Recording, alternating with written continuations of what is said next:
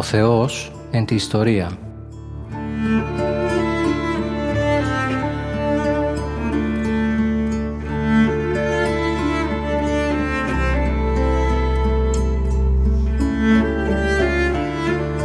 Περιδιαβαίνοντας την Παλαιά Διαθήκη με τον Μητροπολίτη Γόρτινος και Μεγαλοπόλεως, Κύριο Ιερεμία.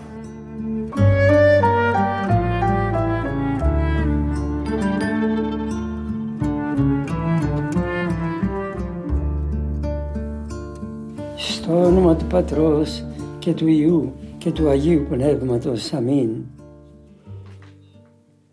Βασιλεύ ουράνιε, παράκλητε το πνεύμα της αληθείας, ο πανταχού παρών και τα πάντα πληρών, ο θησαυρός των αγαθών και ζωής χορηγός.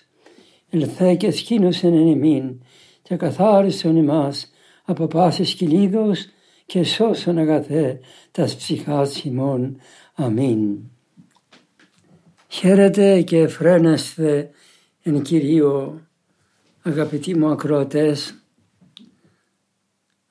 ακροατές του Θεού Λόγου της σειράς στην Παλαιά Διαθήκη αλλά και των άλλων εκπομπών που κάνουν συνεργεία αδελφοί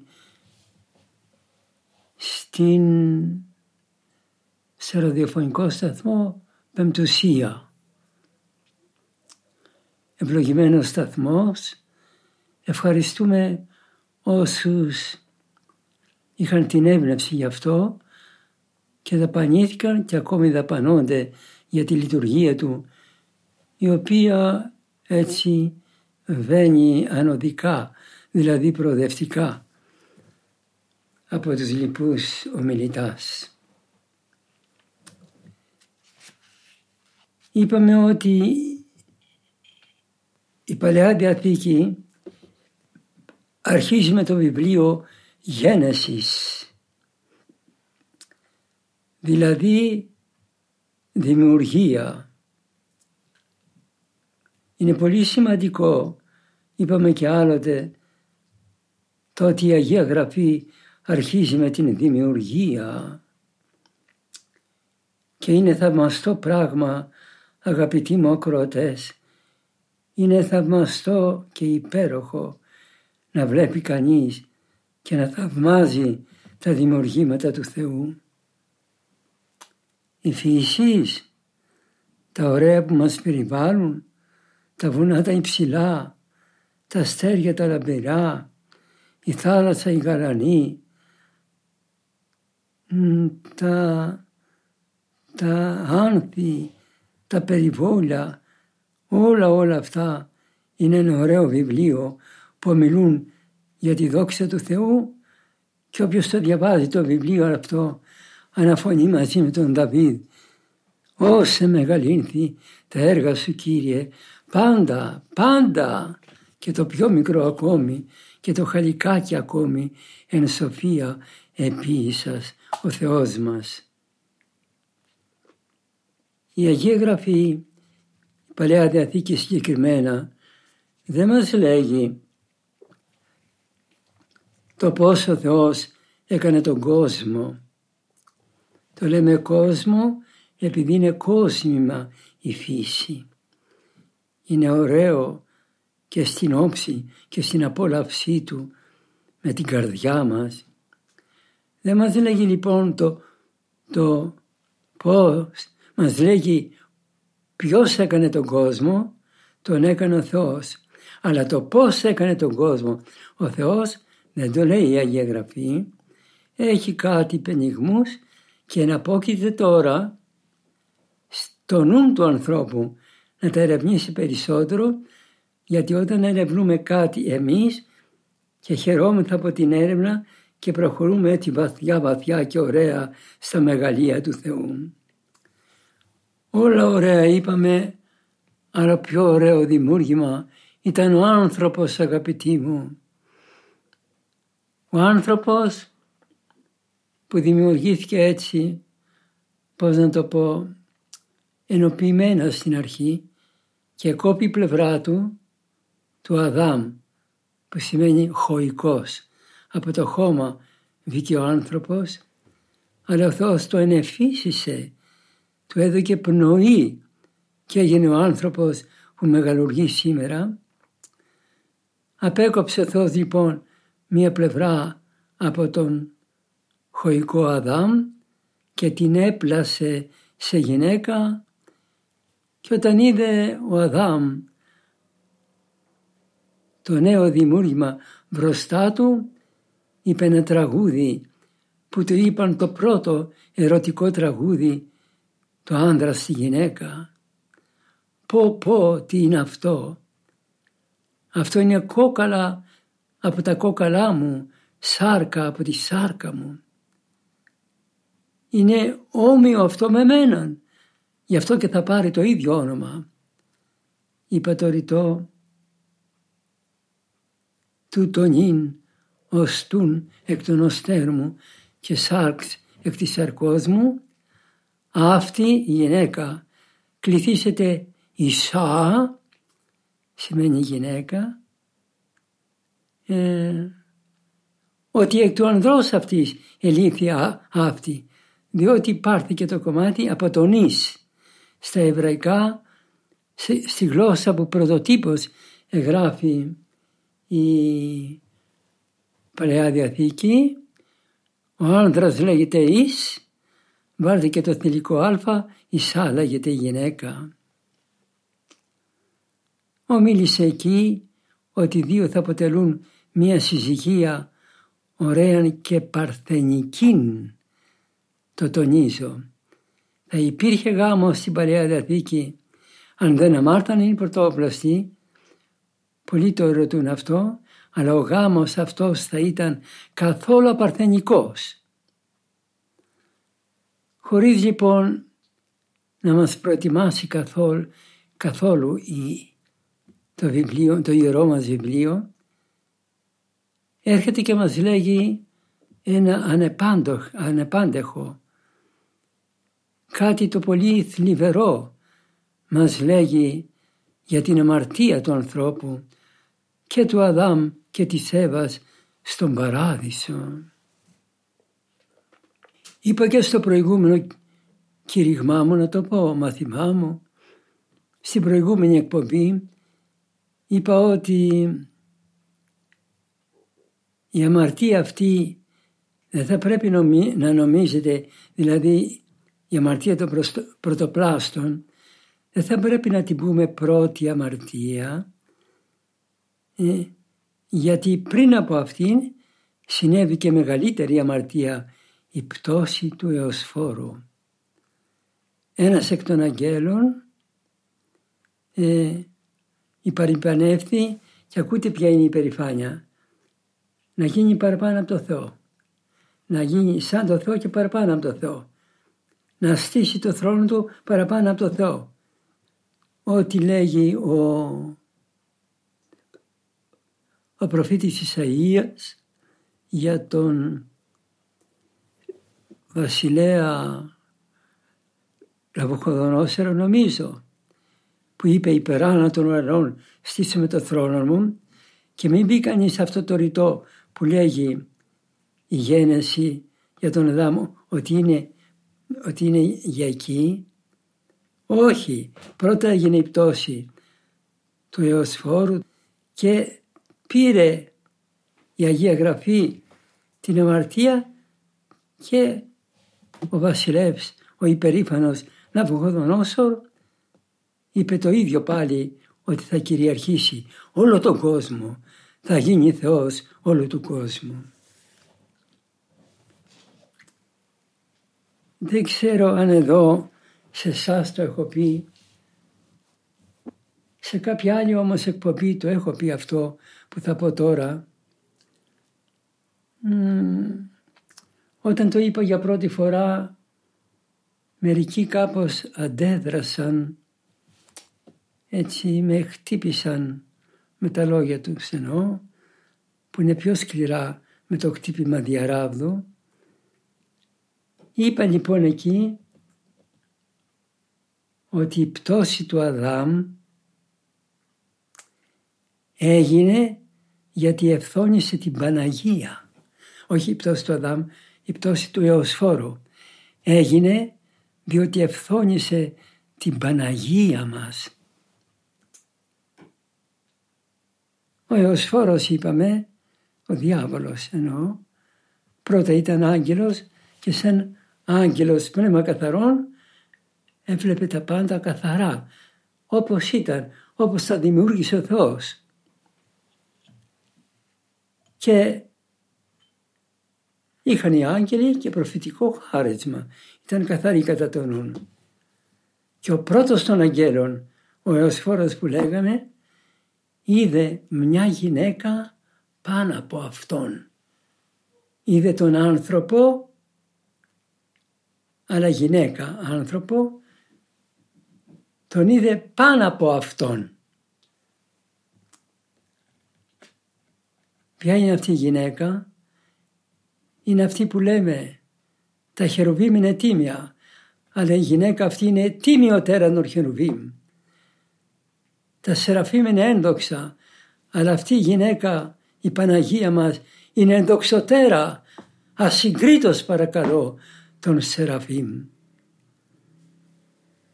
Και διότι είδε άνθρωπο πολύ υψηλά, υψηλότερα από αυτόν, ασφαλώς η Παναγία είναι υψηλότερα όλων, ευθόνησε την Παναγία μας και, και έπεσε. Μόνο μιας. Αστραπή αμέσως έπεσε. Γι' αυτό και ο διάβολος φθονεί ιδιαίτερα την Παναγία και γι' αυτό και εμείς πρέπει να επικαλούμε στην προσευχή μας την Παναγία για να μας σώζει από κάθε σατανικό κακό. Όταν μας συμβαίνει κίνδυνος, αυτό που μας έλεγαν οι παλιοί, το λέγανε ήδη, τους ακούσαμε να το λένε. Έλεγαν Θεέ μου, Θεέ μου, Χριστέ μου, Χριστέ μου, Παναγία μου, Παναγία μου, Παναγία μου. Αυτή ήταν μια σύντομη προσευχή για το λόγο ε, έτσι, του ερχομένου πειρασμού ή κινδύνου. Ο Εωσφόρος, ο διάβολος, για να πειράξει τον άνθρωπο και να τον κάνει όμοιον του, να τον κάνει και αυτόν αμαρτήσαντα, πεσόντα, χρησιμοποίησε το ωραιότερο και έτσι και πιο φρόνιμο το λέει η Γραφή από όλα τα ζώα. Και αυτό ήταν το φίδι. Το οποίο πρώτα δεν ήταν όπως το βλέπουμε σήμερα να σέρνεται στη γη και να είναι άφωνο αλλά είχε φωνή δηλαδή τραγουδούσε έλκυε ε, με, την, με τα χαρίσματά του τους πρωτοπλάστους κοντά του και αυτό το μέσον, το όργανο, αυτό το ζώο, το φρονιμότατον πάντων των θηρίων της γης, όπως λέγει η Γραφή, αυτό χρησιμοποίησε ο διάβολος για να πλανήσει τον άνθρωπο, αδελφοί μου χριστιανοί. Και τι είπε ο Όφης, είπε στον Αδάμ και την Εύα, η οποία ήταν ομού μαζί και οι δύο. Είναι ο ανήρ μεταυτής, το λέει καθαρά η Άγια Γραφή. Λοιπόν, τους είπε για το δέντρο, το απειγορευμένο δέντρο, για το οποίο είπε ο Θεός να μην φάγουν από αυτό. Γιατί σας είπε, λέγει ο όφης, ο διάβολος, γιατί σας είπε ο Θεός να μη φάτε από το δέντρο; Τους έχει πει ο Θεός να μην φάγουν από το δέντρο, γιατί όταν φάγουν από το δέντρο της γνώσεως του καλού και του κακού, θα αποκτήσουν μία περίεργη κακή, κακή γνώση με, με επικίνδυνα και περίεργα αποτελέσματα. Η Εύα είπε απίτησε ορθώς ότι έχουμε, ε, μας είπε έχουμε το δικαίωμα να τρώμε από όλα τα δέντρα.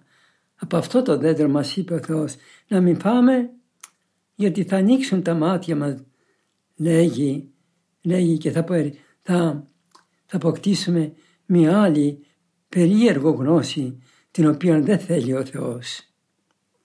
Ποια είναι αυτή η περίεργο, περίεργο γνώσης, είναι η αμαρτία. Η αμαρτία. Και ο διάβολος, ο ψεύτης, είπε ψεύτη το Θεό. Όχι λέει δεν είναι έτσι. Αν φάτε από αυτό το δέντρο αντίθετα θα ανοίξουν τα μάτια σας και θα γίνετε σαν το Θεό. Όμοι με το Θεό. Τότε τη έβασε ιδιαίτερα, ρηθίστηκα, ερεθίστηκαν τα μάτια όταν είδε τον καρπό και μη δυναμένη να κυριαρχήσει στον εαυτό της γιατί δόθηκε στον πειρασμό από τα λόγια του όφεως τα οποία φαίνονται λόγια του όφεως ανταποκρινόνταν στη διάθεση της Εύας. Γι' αυτό και πηγαίνω ερχόταν γύρω από το δέντρο. Ε,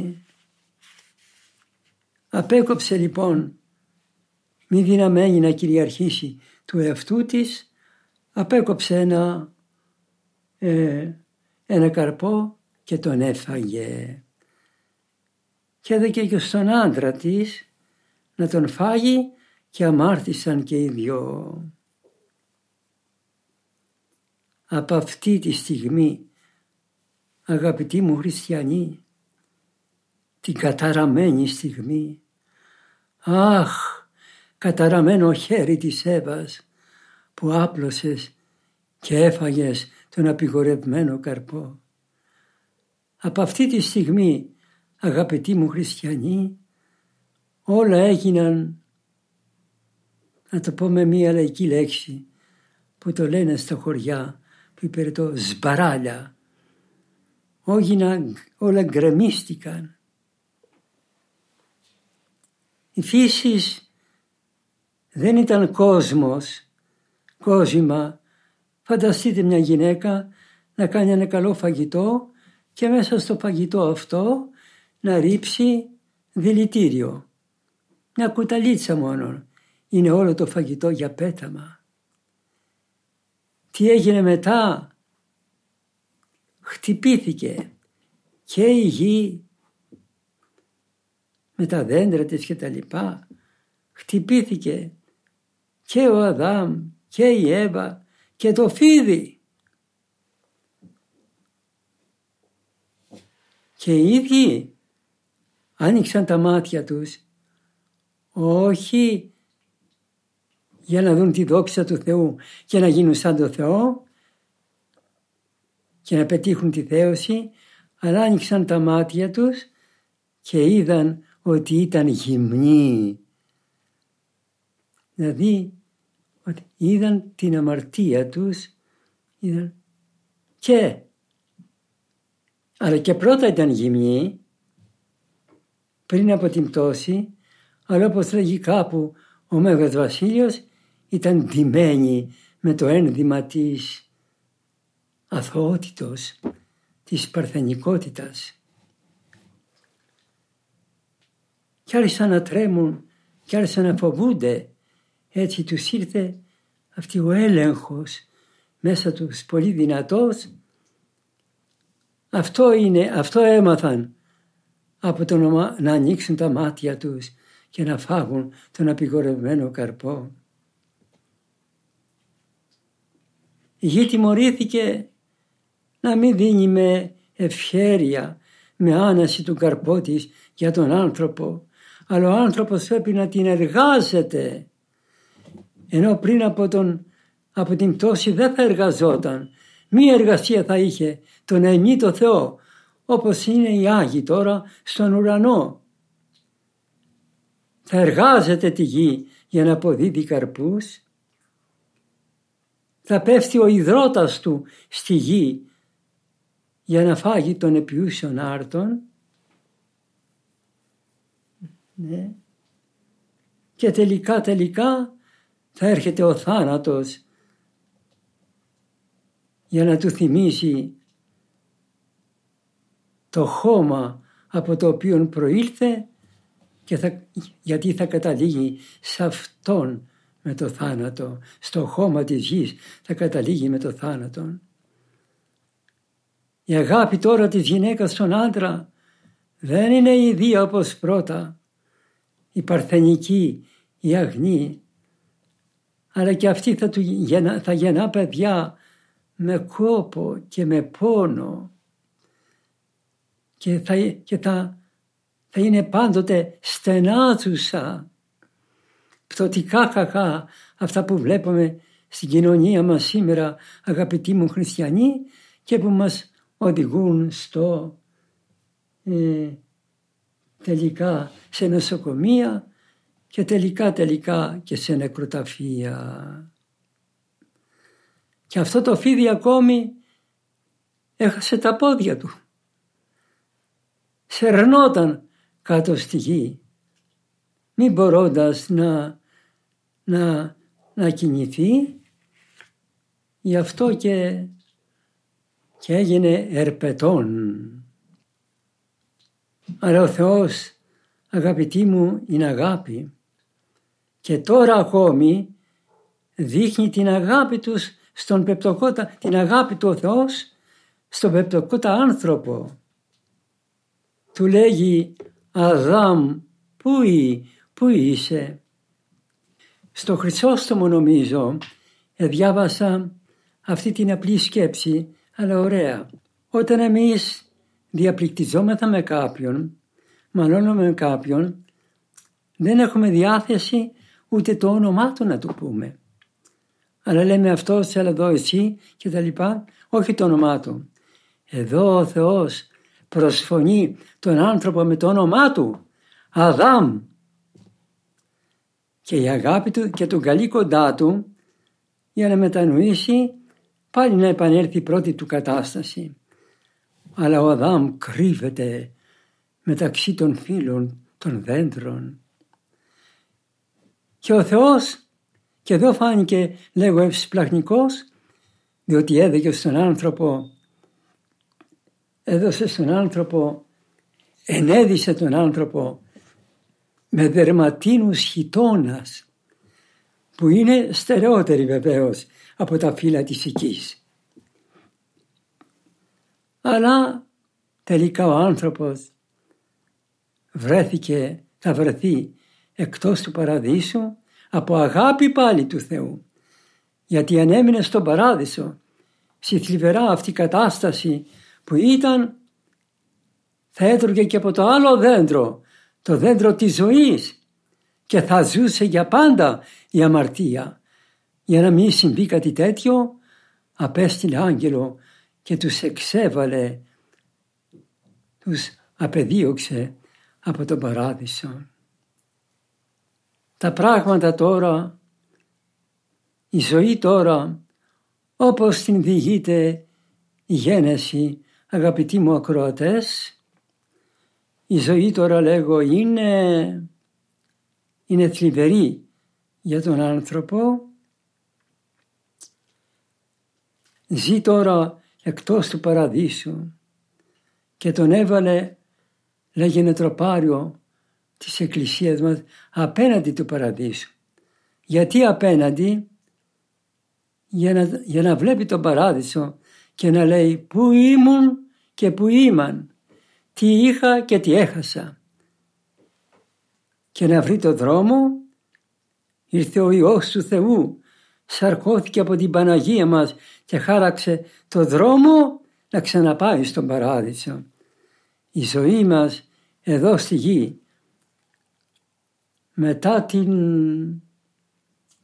ε, μετά την πτώση η ζωή μας λέγω είναι αυτό να λαχταράμε τον παράδεισο να κλαίμε γιατί το χάσαμε μετάνια λένε γενικά το κλάμα αυτό και να προσευχόμεθα να ευρεθούμε πάλι με το Θεό στο γλυκό παράδεισο, τη Βασιλεία του Θεού. Αμήν αγαπητοί μου ακρότες. Σας ευχαριστώ που με ακούσατε.